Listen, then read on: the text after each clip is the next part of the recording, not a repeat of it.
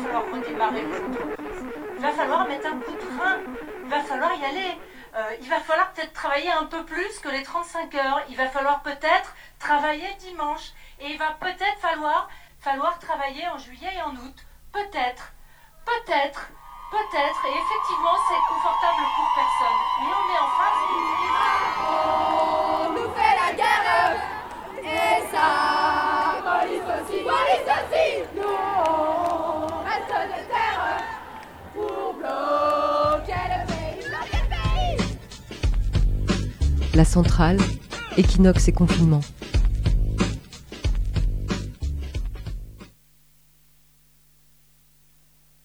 Je les ferais plutôt deux, parce que j'ose pas passer en direct. C'est beaucoup trop impressionnant. Alors juste, dans ces temps très bizarres, j'ai juste envie de souhaiter à tout le monde, un gros bisou à tout le monde, d'embrasser tout le monde, de dire que ça passera et c'est comme ça.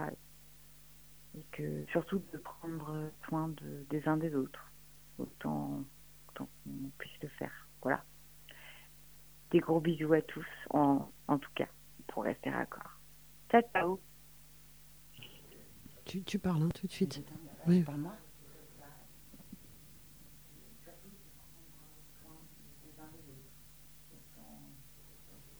Tu dis un...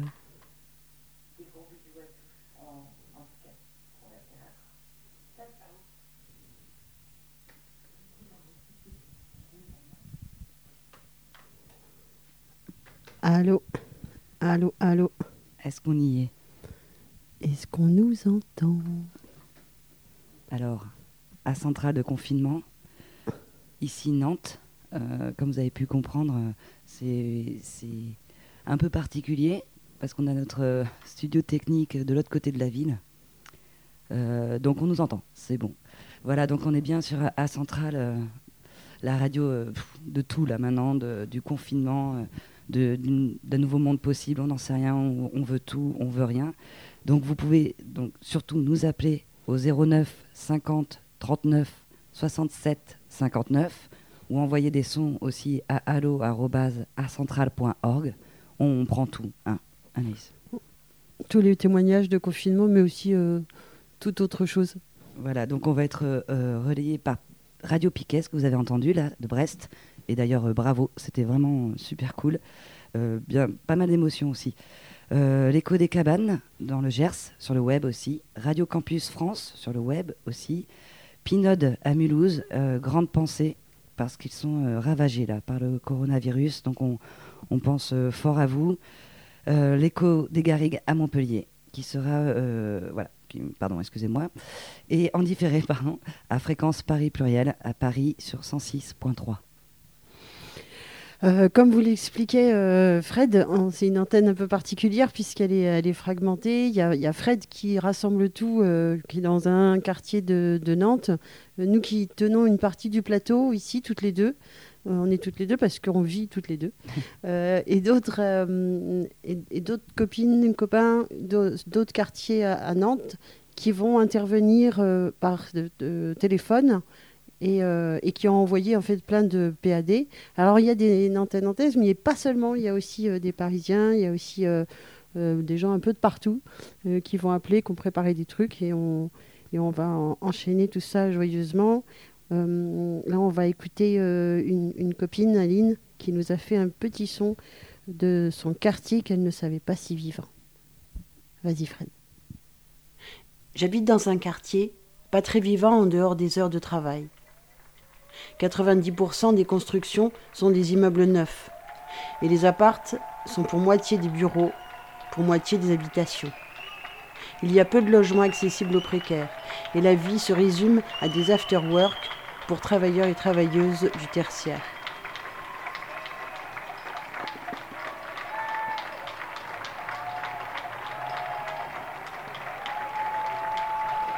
Autant dire que je ne m'attendais pas à y entendre autant de bruit ce soir.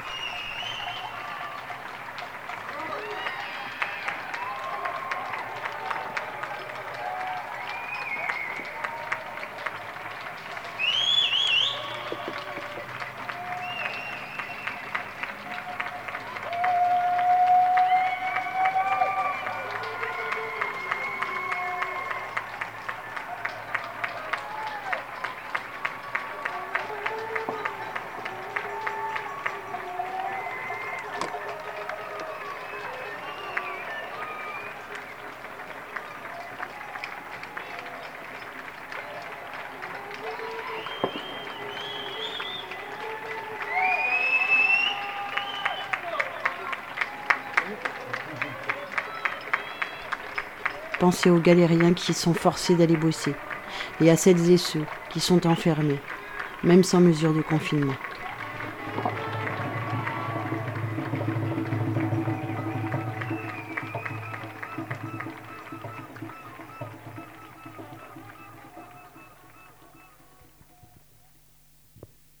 Allô ? Allô, ouais. Oui, salut Quentin, je te passe la parole. Et du coup, bonjour à tous. Comme vous tous, je suis confiné chez moi, mais malgré tout, je continue de travailler comme beaucoup. Je continue de faire du journalisme depuis chez moi, et notamment, j'ai sorti une série de podcasts confinés. Ce sont des interviews que je fais sur mon site internet quentinhernandez.com, et donc, d'ailleurs, on va pouvoir écouter le premier podcast confiné dans quelques instants. C'est une interview faite par téléphone avec Estelle, qui est infirmière et membre du collectif Interurgence, et du coup elle fait un point sur le coronavirus, puis également sur le manque de moyens de l'hôpital public. On écoute donc tout de suite cette interview. Première interview confinée, c'est un podcast signé Quentin Hernandez. Bonjour Estelle, vous êtes infirmière à Épernay dans la Marne et membre du collectif Interurgence qui réclame depuis 1 an déjà plus de moyens pour l'hôpital public. Donc pour commencer, où en est la situation avec le coronavirus ?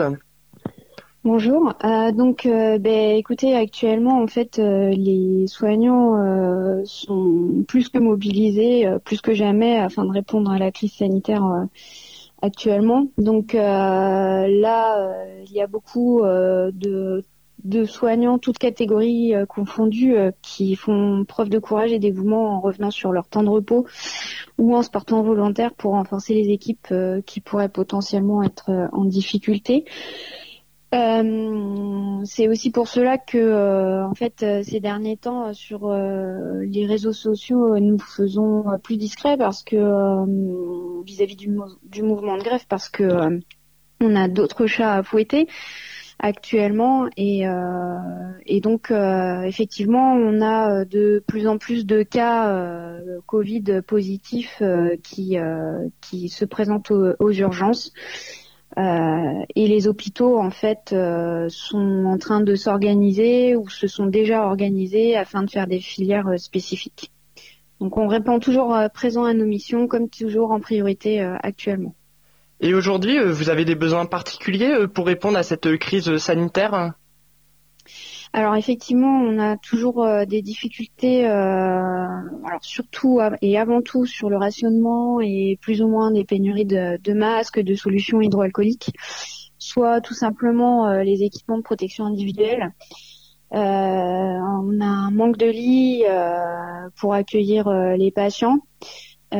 Pour autant, on attend tout ce qui a été promis par le gouvernement. Donc là, sur le secteur d'Épernay, lundi, il nous restait plus que 400 masques de type R2, donc les masques chirurgicaux, et on devait être livré mardi. Donc aujourd'hui, là, j'ai eu une information de mes collègues où en fait les masques de la grippe aviaire ont été ressortis, ça a été validé par la direction, l'infirmière hygiéniste, pour se protéger actuellement en attendant que l'approvisionnement arrive sur le secteur. Concernant les lits, alors je parle pour mon hôpital. Actuellement, nous avions une unité Covid qui a ouvert mardi en fin de matinée, qui s'est vite remplie le mardi soir. Donc c'était une unité de 10 lits, et là actuellement l'hôpital est en train de réouvrir des lits sur le secteur de médecine. Ça porterait à une 30aine de lits pour accueillir tous ces patients.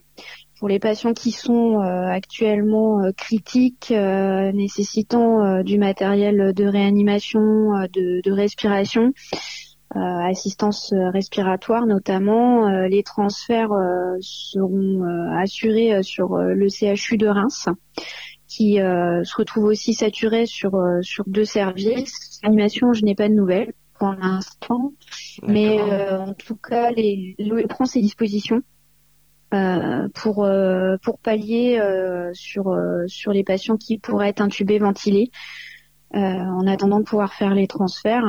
Donc voilà où est-ce qu'on en est pour l'instant. Mais du coup, pour le moment, il y a encore assez de lits pour répondre à la crise. Finalement, aujourd'hui, oui, sur l'hôpital d'Épernay, oui. Et sur le CHU de Reims, ils étaient en train de réouvrir de lits. Pour l'instant, en termes de personnel, je peux pas vous dire que tout soit vraiment carré.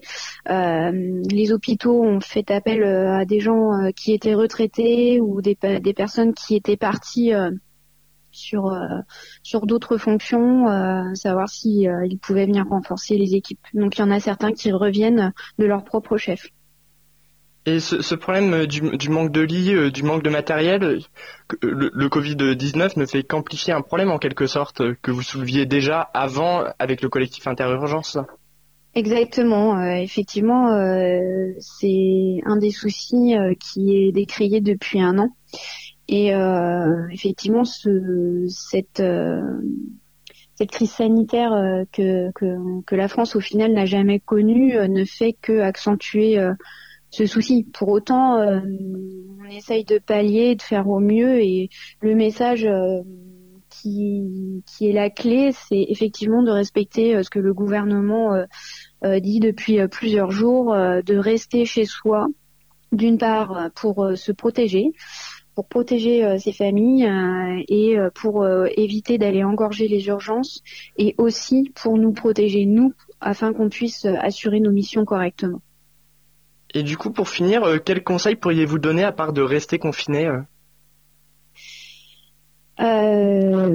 de ne pas céder à la panique, justement, de respecter les consignes du gouvernement, de bien se laver les mains, comme il a bien été dit, de vraiment limiter ses déplacements, de ne pas aller voir les personnes fragiles ou potentiellement fragiles, comme les personnes âgées, les personnes avec des facteurs de comorbidité comme le diabète, les pathologies cardiaques ou immunodéprimées, mais de les appeler afin de garder un lien par téléphone, par FaceTime, par Skype, mais vraiment de rester à la maison et de limiter les déplacements. C'est vraiment le mot d'ordre le plus important pour éviter d'engorger et les urgences et de se retrouver dans des situations critiques comme ça a pu l'être sur les clusters qu'il y a en France.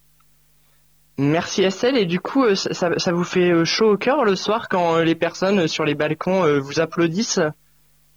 Alors oui, ça fait chaud au cœur. Tous les témoignages, que ce soit via la restauration rapide qui a pu apporter gratuitement de quoi manger aux soignants, les personnes qui témoignent tous les soirs à 20h sur leur balcon ou qui postent des petits messages, ça réconforte. Et justement, qu'ils soient chez eux et qu'ils le fassent de chez eux, c'est vraiment une très bonne initiative, et qu'ils continuent. Je pense que ça fait chaud au cœur à tous ceux qui travaillent. Merci Estelle, bon courage à vous parce que vous allez en avoir besoin dans les semaines et peut-être les mois à venir. Et donc je le rappelle, vous êtes infirmière à Épernay dans la Marne et membre du collectif Interurgence. Merci à vous. Je vous en prie. Est-ce que je peux juste transmettre un petit message à tous mes soignants, à tous les soignants ? Oui, bien sûr. Donc en fait, tenais à transmettre à tous les soignants, notamment de tous les services, EHPAD, services de médecine ou autres, mais notamment à ceux des services des urgences de réanimation et de médecine infectieuse, tout mon soutien, et de les féliciter chaleureusement pour ce qu'ils réalisent tous les jours et avec félicité comme toujours. Donc vraiment bravo à tout le monde, et que ça continue ainsi. Ça prouve que nous sommes vraiment solidaires. Merci Estelle. Merci à vous. C'était un podcast confiné signé Quentin Hernandez. La Centrale. Salut La Centrale, salut tout le monde. Alors moi je vous parle de la campagne où je suis confinée avec 4 autres amis près de Châteaubriand. On retape une maison, on fait du jardin, des bonnes bouffes, et je continue même à faire de la radio. Alors autant vous dire que pour l'instant, j'avoue que de mon côté, tout ça a plutôt un air de vacances. Je me sens ultra privilégiée et je ne peux pas m'empêcher de penser qu'une fois encore, dans tout ça, il y a deux poids, deux mesures. Un rapport de classe qui persiste. Et les personnes précaires seront les plus impactées par ce confinement. Alors je voudrais vous lire un texte de Françoise Vergès qu'elle a écrit le 18 mars, qui résume bien mieux que ce que je n'aurais pu le faire ma pensée. Alors juste pour resituer, Françoise Vergès est une politologue et féministe française qui développe un courant qu'elle a nommé le féminisme décolonial, avec son ouvrage du même nom, que je vous incite vraiment à lire. L'idée, c'est de dire que le féminisme blanc bourgeois des années 70 a oublié les personnes racisées, ou quand il ne les oubliait pas, c'était pour être donneur de leçons. C'est un féminisme qui vise à l'intersectionnalité et à la convergence des luttes, à la fois contre le sexisme, le racisme, le capitalisme et l'impérialisme. Vous allez comprendre ça très vite dans ce texte qu'elle a écrit au sujet du confinement.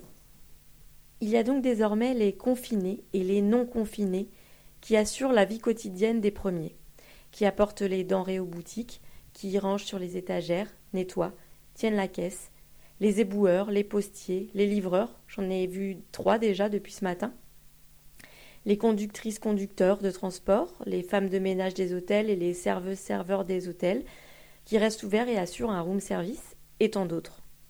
Classe, genre, âge, racialisation, santé traversent les deux groupes, mais les non-confinés sont les plus exposés.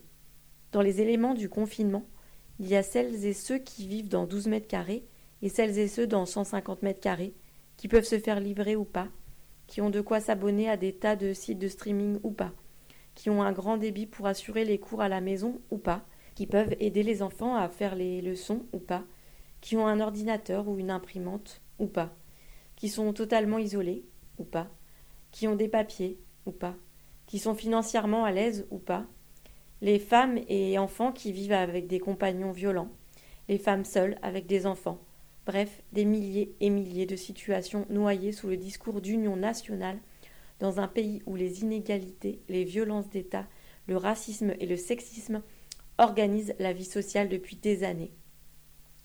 Les actes de solidarité nombreux qui s'organisent et sont formidables ne doivent pas remplacer les responsabilités de l'État. Je parle là de la vie quotidienne, pas du personnel médical et de toutes les personnes qui assurent la vie d'un hôpital, donc aussi celles et ceux qui nettoient, gardent, font l'administration, évidemment très exposés. Le confinement est rendu possible grâce à toutes ces personnes invisibilisées et bien trop souvent mal payées et exploitées. C'était donc un petit texte de Françoise Vergès qui aurait dû être à Nantes hier au lieu unique, dans le cadre des Cafés de l'UMA. Alors j'espère vraiment, sincèrement, que cette rencontre sera reportée. Alors donc oui, les oubliés, les invisibilisés, les non-confinés, il y en a plein. C'est pourquoi je voudrais aussi qu'on applaudisse, comme il est fait dans les villes pour le personnel soignant, et c'est bien normal, qu'on applaudisse les caissières, car on le sait, c'est une majorité de femmes qui exercent cette profession et qui sont donc aux premières loges de la contamination. Parfois, on ne leur fournit même pas le gel hydroalcoolique, c'est à elles de l'acheter elles-mêmes. Elles sont aux premières loges, embrassant des dizaines et des dizaines de produits, de monnaies. Elles sont placées dans un grand état de stress, se disant pouvoir contracter le virus à tout moment. Et évidemment, il n'y a aucune mesure pour elles. Je voudrais qu'on applaudisse aussi les livreurs Deliveroo qui livrent à domicile des repas. Quand on sait déjà que ce sont les personnes en grande précarité qui exercent ces jobs, peut-être vous vous rappelez de cette histoire des travailleurs précaires qui rémunèrent en profitant de plus précaires qu'eux, en l'occurrence des mineurs et des sans-papiers, pour faire les courses à leur place. On peut se demander justement si c'est un besoin essentiel d'avoir un repas qui vient du restaurant en ces périodes de confinement, car pour eux, évidemment, le risque est grand, et comme ils sont auto-entrepreneurs, ils ne peuvent pas s'arrêter. Il faudrait donc bloquer l'application pour que les gens arrêtent de s'en servir, comme certains l'ont proposé, et indemniser le temps qu'il le faut ces livreurs, comme les employés des entreprises. Mesure qui n'a pas été proposée par le gouvernement non plus. Et je voudrais qu'on applaudisse aussi les ouvriers des Chantiers de l'Atlantique à Saint-Nazaire, juste à côté de chez nous, qui continuent de travailler pour fabriquer des paquebots de luxe. Est-ce essentiel ? Encore là, il y a deux poids, deux mesures. Au vu de cette aberration, il aura fallu attendre vendredi matin pour qu'un nouveau comité social d'entreprise exceptionnel se soit tenu au Chantier de l'Atlantique. Il est alors décidé que les ateliers de fabrication Anemos et l'usine de cabines de Bray seront fermés à partir de seulement lundi 23 mars, tandis que les secteurs du bord, les navires, eux, ont été fermés dès vendredi soir. Et je pense aussi à toutes les femmes seules avec plusieurs enfants en immeuble, aux femmes qui sont avec un compagnon violent, aux personnes à la rue, aux personnes exilées, aux personnes incarcérées, à toutes les personnes qui trinquent toute l'année, mais qui en cette période de confinement sont encore, une fois de plus, invisibilisées et subissent la double peine.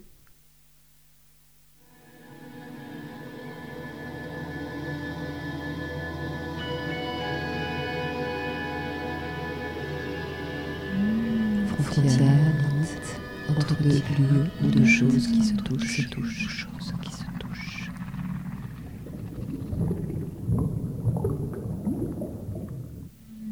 Maintien d'un être vivant dans un lieu de volonté.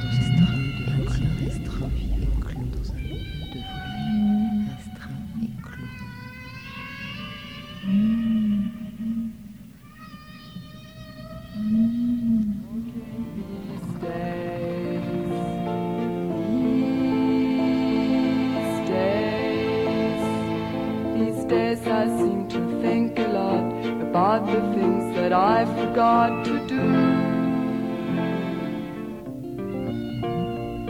La centrale, Equinox et confinement.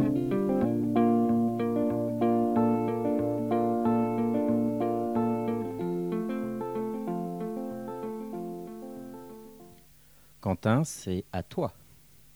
Oui, donc maintenant on va parler des plus démunis, puisque en période de confinement, de coronavirus, c'est une question qui se pose, puisque les personnes sans abri, peut-être dans la rue, certaines personnes sans abri qui sont même fait verbaliser par les forces de l'ordre pour non-respect du confinement, sauf qu'en même temps, où ces personnes sont allées, puisqu'elles sont toujours à la rue. Et de même manière, l'alimentation se pose pour les personnes sans abri, mais également pour les personnes qui ont un domicile, mais qui malgré tout n'ont pas les moyens de s'acheter à manger. C'est notamment le cas des bénéficiaires des Restos du cœur, le cas des bénéficiaires du Secours Populaire. C'est pourquoi j'ai fait une interview par téléphone avec le secrétaire national du Secours Populaire afin de parler de ces questions, et notamment même de la question des dérogations pour toutes ces personnes, pour qu'elles puissent se rendre dans ces structures afin de bénéficier de repas au quotidien. Donc on écoute cet entretien avec le secrétaire national du Secours Populaire. Les interviews confinées, ça continue, c'est un podcast signé Quentin Hernandez. Bonjour Sébastien Thollot, vous êtes secrétaire national du Secours Populaire, vous venez donc en aide aux plus démunis. En cette période de coronavirus et de confinement, comment vous organisez-vous ? Alors c'est une période, d'abord une crise sanitaire sur laquelle nous devons veiller en premier lieu à mettre en œuvre toutes les préconisations qui sont émises. Et puis, dans le même temps, nous devons aussi assurer auprès des personnes que nous accueillons et qui sont les personnes les plus fragiles et les plus démunies, une solidarité que nous avons décidé de maintenir sur la base de colis préparés au niveau de l'aide alimentaire. Et avec le confinement, les bénévoles et les bénéficiaires arrivent quand même à venir ? Alors, on a beaucoup d'étapes qui sont mises en place. Il y a d'abord le fait de respecter la question de l'âge des personnes, la question de la fragilité de santé des personnes, mais aussi de leur entourage. Il y a aussi beaucoup de questions qui se posent, surtout ce qui peut être entendu. Donc nous fions pour les bénévoles à ces principes, et puis surtout nous réduisons l'activité et la présence des uns et des autres au strict minimum de ce qui est nécessaire pour éviter tous les déplacements. Concernant les personnes que nous aidons, le Secours Populaire a décidé de rester ouvert où il le pouvait ou de éventuellement mettre en place des formes d'aide par des numéros d'urgence, en tout cas de répondre à l'aide auprès des personnes. Et pour les personnes, c'est leur faire savoir que nous sommes encore ouverts, que nous voulons être à leur côté, et aussi essayer de voir avec elles les questions de déplacement pour qu'elles soient le plus limitées possible. Et vous avez aidé du coup les bénéficiaires, notamment pour la dérogation, sachant que je suppose que tous les bénéficiaires n'ont pas forcément d'ordinateur ou pas forcément Internet. Voilà, exactement. C'était une des grandes questions des premiers jours. Je sais que dans beaucoup d'endroits, en fait, des dérogations sont imprimées et sont remises aux personnes que nous accueillons. Comme ça, cela leur permet de pouvoir, dans le cadre de ce qui est fixé par cette attestation, et ben de pouvoir être sur les démarches nécessaires et vitales qu'elles doivent avoir, notamment celle de pouvoir venir avoir une aide alimentaire auprès du Secours populaire. Et en ce qui concerne du coup les denrées alimentaires, tout le monde se rue actuellement dans les magasins et font probablement du coup moins de dons de nourriture au Secours populaire. Vous, au niveau des denrées alimentaires, vous en êtes où Alors, c'est une vraie interrogation pour nous.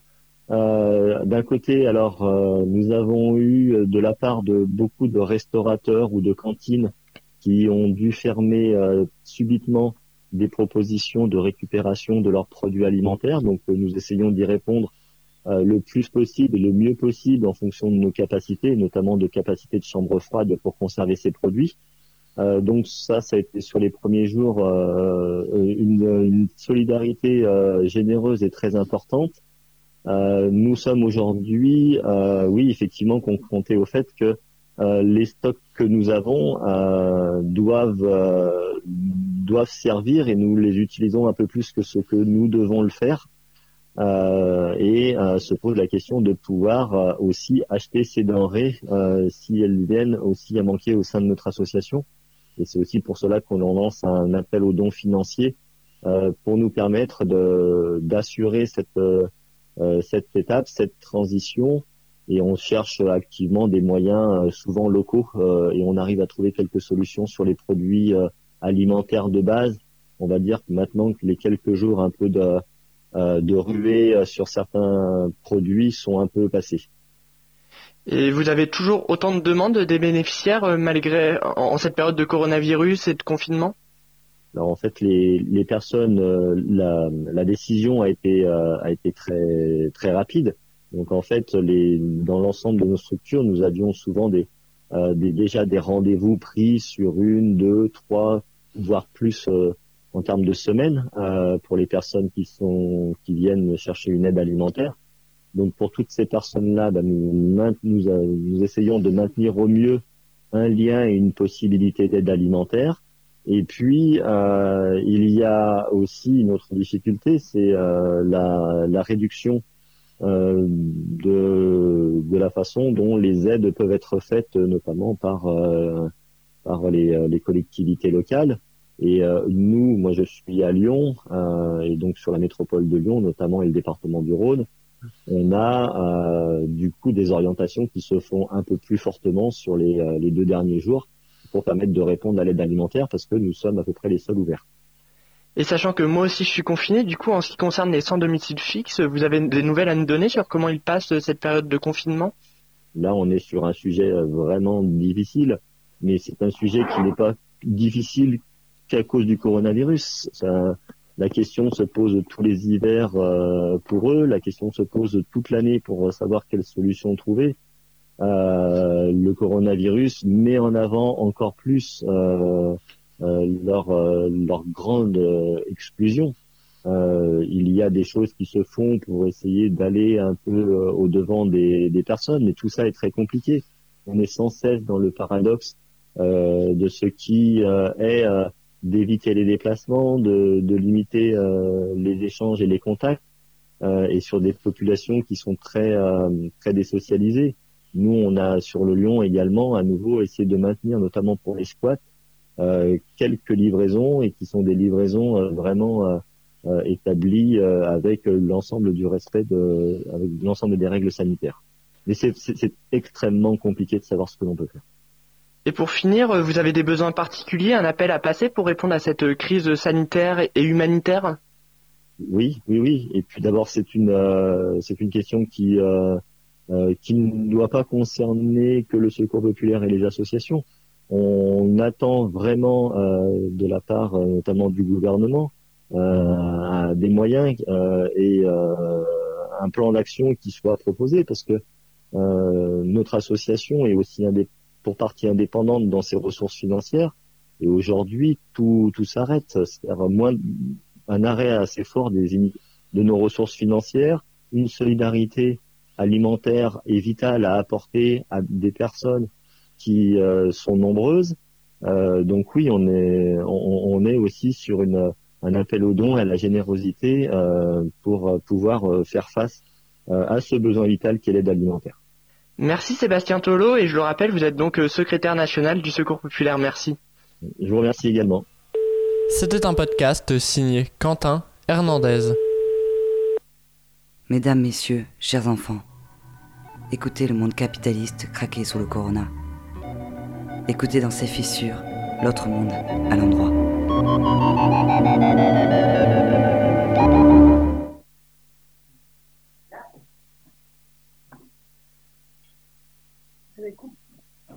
Oui, ouais. On est je crois qu'on est encore là. Apparemment, c'est ça, ouais. On entend mal les indicatifs dans les téléphones et tout ça, donc on navigue un peu, voilà, à l'aveugle, dans cette radio complètement décentralisée. c'est un peu stressant, c'est bizarre parce qu'on n'arrive pas à visualiser les gens complètement dispersés et rassemblés dans un seul flux sonore. C'est complètement à l'inverse de ce dont on a l'habitude, là. Mais on va s'y faire, ça va être génial, ça va être super.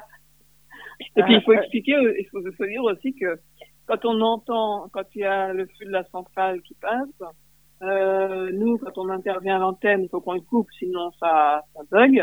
Oui. Et puis en plus, c'est même pas un mode de repérage très facile parce qu'il y a un décalage de plus de 10 secondes entre ce que les gens entendent et ce que nous on est en train de dire en fait. Là, je vous parle depuis le passé, depuis 10 secondes dans votre passé en fait. Depuis il y a 10 secondes, oui. Et tout ça avec des PAD qui ressemblent à des directs et des coups de téléphone à plusieurs. Alors on va écouter une deuxième salve de bonnes nouvelles, Juliette. Ouais, une deuxième salve de eh ben, la crise du coronavirus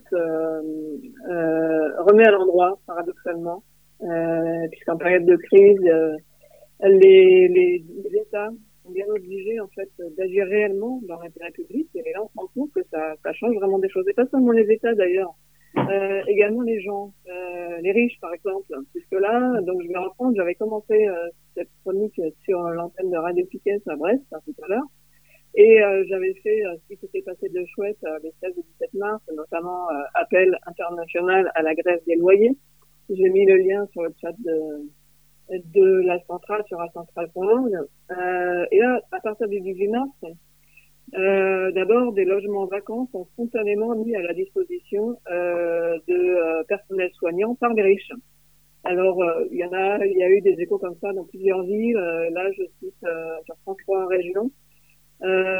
Donc France 3 Pays d'Hérault, ils disent après le dirigeant de la conciergerie, c'est un service de conciergerie pour des appartements vraiment riches, appelle tous les propriétaires qui lui ont mis en gestion des appartements pour leur demander leur accord.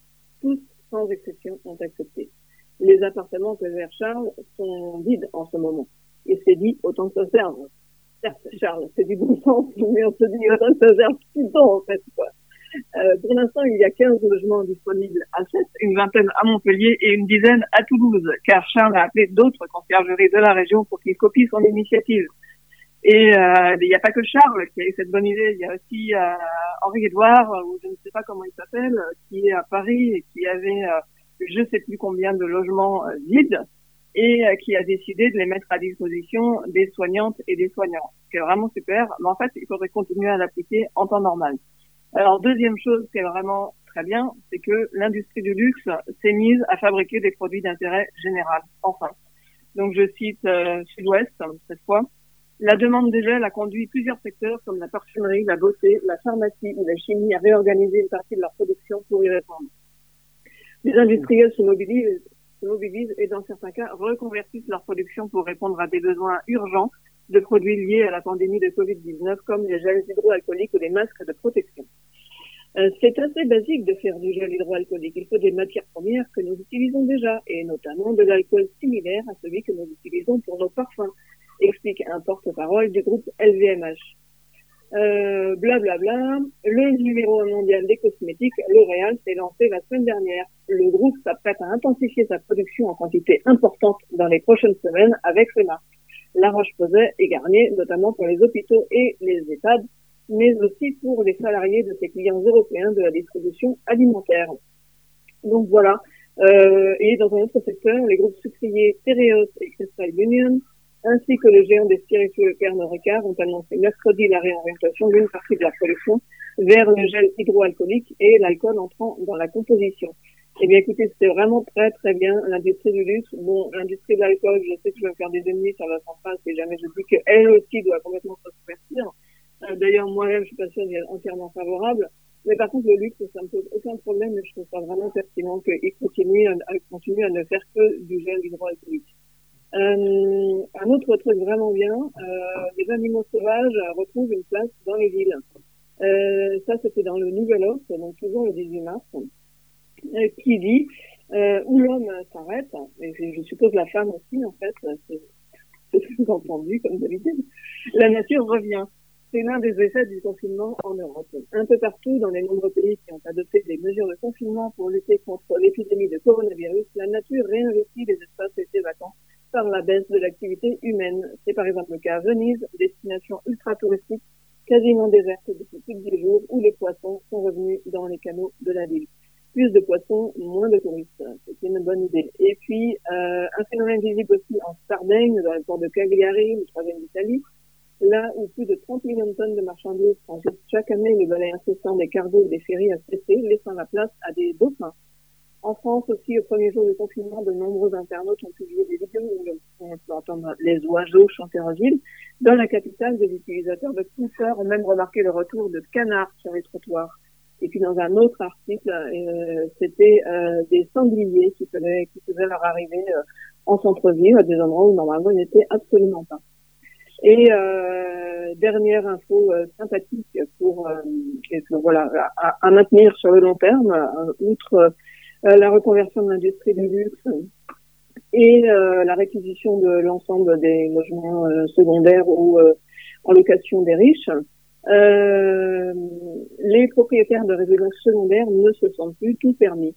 Et là, je cite BFM TV, excusez-moi, c'est moche, je cite BFM TV, mais je vais quand même le faire, puisqu'ils disent que à Belle-Île-en-Mer, sous le Télégramme, bon, c'est BFM TV, mais en même temps qu'ils reprennent le Télégramme, donc ça doit être un peu pardonné quand même. Donc le Télégramme dit, depuis lundi, l'afflux de nouveaux habitants à Belle-Île-en-Mer est visible et ne fait pas plaisir aux locaux qui craignent légitimement une propagation du virus sur leurs îles qui restent vierges, tout malades. L'accueil et là, c'est une Parisienne qui est venue se confiner à Belle-Île-en-Mer qui parle et qui dit « L'accueil des Belle-Îlois est glacial. Ils me reprochent d'apporter le virus, de vider les rayons des supermarchés et de risquer de prendre des lits d'hôpital. Mon voisin m'a fait la morale derrière ça alors que je déchargeais mes valises. Du coup, on culpabilise et on fait profil bas en se promettant d'appliquer au mieux les mesures de confinement. » Voilà, une petite prise de conscience qui, somme toute, est assez réjouissante et qu'on peut espérer voir se poursuivre bien au-delà de juste une période de confinement exceptionnelle. Et puis, pour terminer avec ces bonnes idées du 18 mars, je terminerai juste avec le fait que pour avoir été juste acheter quelques carottes et quelques patates l'autre jour, je me suis rendu compte que tout le monde semblait prendre énormément de plaisir aux moindres interactions sociales et que tout à coup, n'importe qui semblait prendre n'importe quel prétexte pour parler à n'importe qui. Et je trouve ça aussi assez réjouissant. Oui, j'ai entendu aussi des gens qui se coordonnaient pour faire la queue en même temps, qui se connaissaient et qui se coordonnaient pour faire la queue en même temps et se faire des signes de loin. En allant faire les courses au même moment, voilà. L'ingéniosité des moments de détresse. Et merci beaucoup, Juliette. On tout à l'heure. On se retrouve tout à l'heure. Ciao. On chasse le virus, on garde le monde à l'endroit.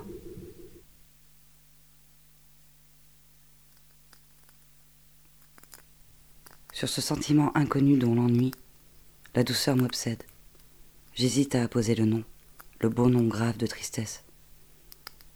Acentrale, confinement. Miaou. Faudra un autre chat.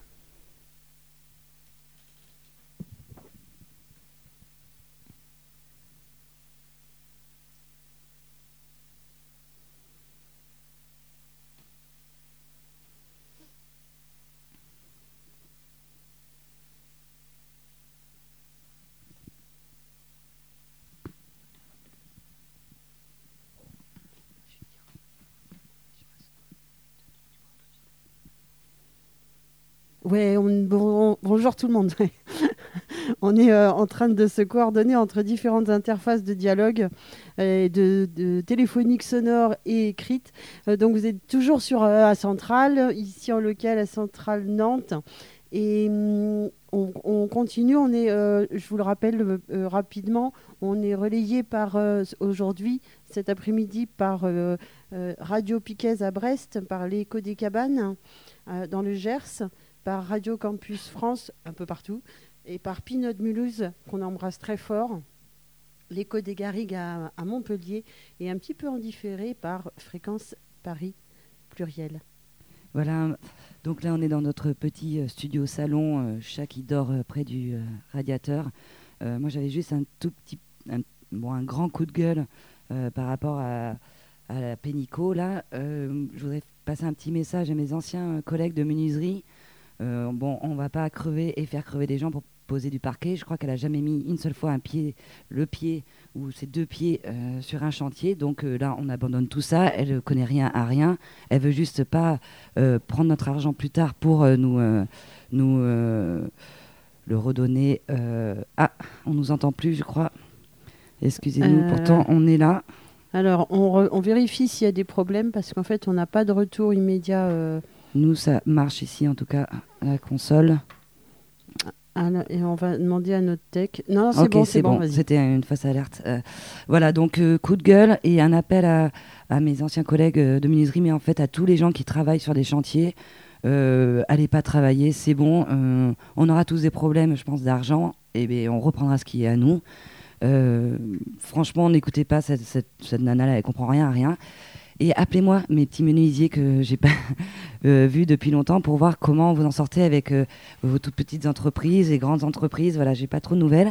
N'hésitez pas, même par message écrit, si vous voulez pas passer à la radio, c'est pas un problème, mais on sait pas trop et je pense que vous êtes un peu isolés là-dessus. Donc, coup de gueule, Pénico, tu t'en vas, on veut plus parler de toi. Amazon, pareil, tout ça, on reprendra tout ce qui est à nous, je n'en doute pas. Et là, nous allons vous faire écouter un petit PAD de Julie Confinement, qui parle dans la forêt. Vous allez voir, c'est assez fou, de toutes les violences conjugales, autres, enfin voilà, tous les gens isolés qui... Voilà, si on n'a pas le droit de sortir, on a le droit de fuir. Hein. Il y a un numéro qui tourne sur Internet. Donc, voilà, prenez soin de vous. Et voici, Fred, tu peux envoyer le PAD à Centrale Julie Confinement. PAD, prêt à diffuser. Oui. Hey, salut la Centrale. Donc, ici Julie. Je vous parle depuis Drelincourt, petit village de l'Oise où je suis confinée donc, chez ma mère. Donc là, je viens de franchir la porte de la cuisine pour arriver dans le jardin. Et donc là, je m'apprête à traverser le jardin de ma mère qui donne sur la forêt. Donc ce jardin que j'ai traversé 1000 fois petite pour aller me balader dans la forêt. Mais donc là, ça prend évidemment, vu les circonstances, un goût assez étrange. Donc je vais vous parler tout en marchant et en essayant d'aller à la limite de la forêt. Donc oui, je disais, c'est assez étrange parce que là, ce jardin, je l'ai traversé avec beaucoup de liberté plein de fois. Là, du coup, ça a un goût d'interdit très bizarre. Donc voilà, j'arrive presque au bout. Je vais passer le petit muret qui me sépare du champ et ce champ qui donne lui-même sur la forêt. Hop. Donc petit goût de transgression, hein, même si je suis pas la plus mal lotie. Hop, donc voilà, j'arrive dans ce champ, donc bourré de pesticides. Hein. Les agriculteurs n'ont pas arrêté avec le Covid de mettre des pesticides dans ce champ. Donc j'y vais, voilà, je traverse le champ. Hop. Et je vais essayer d'aller me balader un petit peu en forêt discretos. On m'a dit qu'il y avait la marée chaussée hier, mais là, apparemment... C'est bon, ils sont pas dans le coin. Ok, du coup, me voilà sur le chemin. Donc le confinement, que dire ?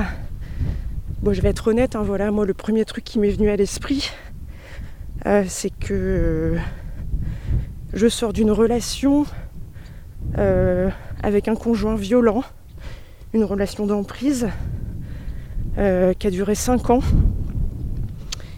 Et donc, je suis tout doucement en train de me remettre de ça. Et donc là, j'étais dans un confinement un peu psychique, comme ça, pendant un certain nombre d'années. Une relation où on vous empêche de penser, on vous empêche d'être vous-même, on vous empêche de vivre. Et donc voilà, il y a un peu une petite ironie, parce que je commençais à retrouver ma liberté psychique, et puis maintenant, et ben voilà, la liberté physique de se déplacer est entravée. Donc je bascule d'un truc à l'autre, donc bon, les deux événements se superposent, je trouve ça assez ironique. Donc voilà, très personnel ce que je vous raconte, très égocentrique, mais bon, voilà, une société de narcissiques, bon, on assume, c'est cool.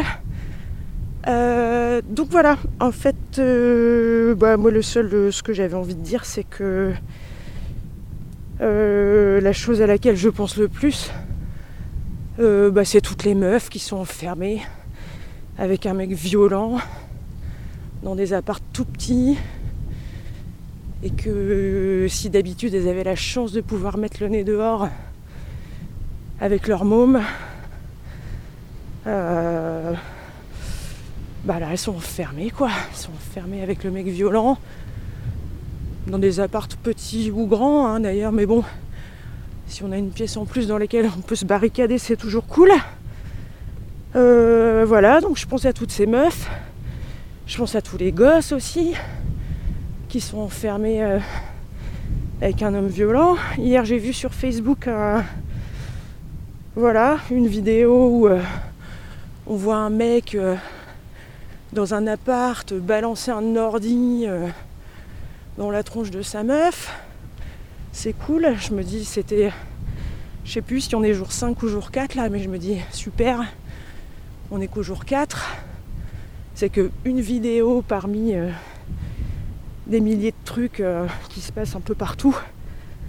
Donc voilà, je sais pas, c'est ça que j'avais envie de vous raconter en fait, parce que ça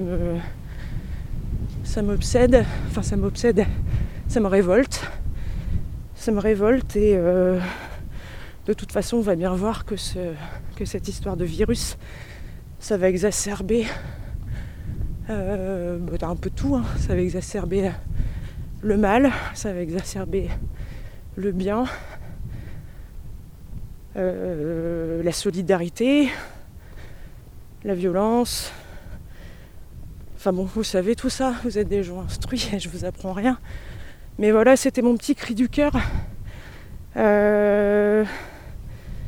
Parce que voilà, je me dis que moi j'ai de la chance depuis habiter dans mon minuscule appartement avec mon mec violent. Voilà, donc je pense à toutes les meufs qui sont enfermées, à tous les enfants qui sont enfermés. Et je leur souhaite bien du courage.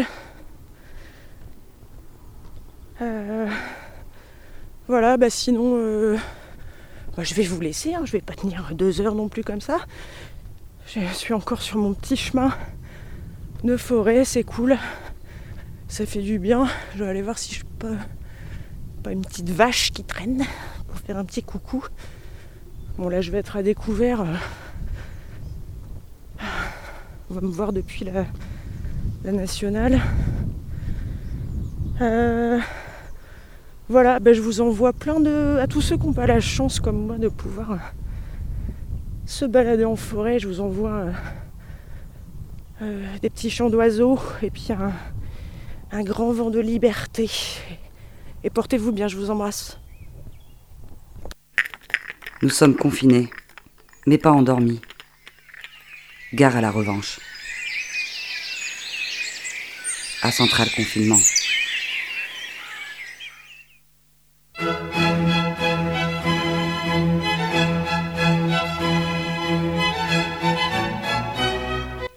Chronique de la couette.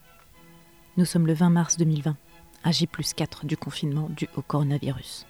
Je vous parle depuis la Bretagne, depuis les Côtes d'Armor, depuis ma chambre, sous ma couette.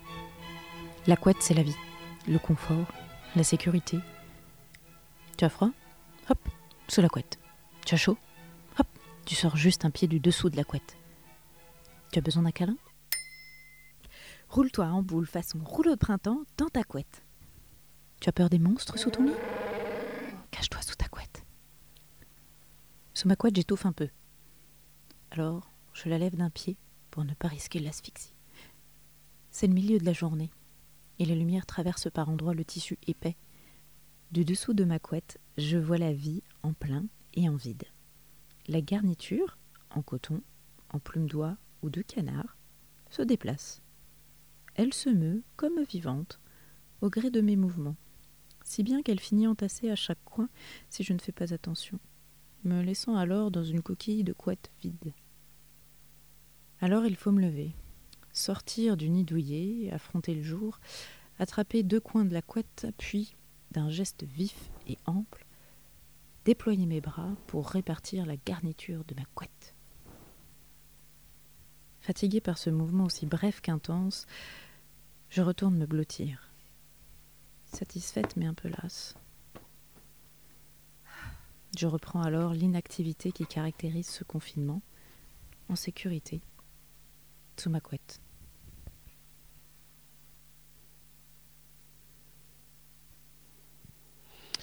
Et ça, c'était Morgane. Morgane sur une note un peu plus légère que Julie juste avant. Morgane et Julie, c'est des copines. En fait, là, on est loin, on est très loin. On ne se voit pas, parfois on ne s'entend pas parce que la technique demande à ce qu'on éteigne le flux. Mais on est tous des copains-copines et on arrive à faire un truc badass à plein et depuis plein d'endroits différents. Francesca Melandri, c'est une écrivaine italienne et elle nous écrit depuis là-bas. C'est un texte qui est traduit par Robert Maggiori. Et elle nous écrit une lettre aux Français depuis notre futur. Je vous écris d'Italie. Je vous écris donc depuis votre futur.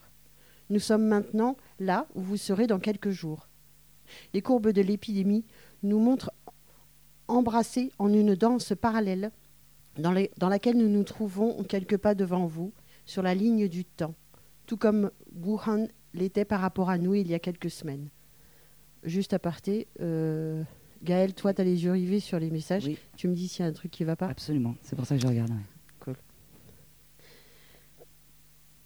Nous voyons que vous vous comportez comme nous nous sommes comportés. Vous avez les mêmes discussions que celles que nous avions il y a encore peu de temps, entre ceux qui encore disent toutes ces histoires pour ce qui est juste un peu plus qu'une grippe et ceux qui ont déjà compris. D'ici, depuis votre futur, nous savons par exemple que lorsqu'ils vous diront de rester confinés chez vous, d'aucuns citeront Foucault, puis Hobbes. Mais très tôt, vous aurez bien autre chose à faire. Avant tout, vous mangerez. Et pas seulement parce que cuisiner est l'une des rares choses que vous pourrez faire. Sur les réseaux sociaux naîtront des groupes qui feront des propositions sur la manière dont on peut passer le temps utilement et de façon instructive. Vous vous inscrirez à tous. Et après quelques jours, vous n'en pourrez plus.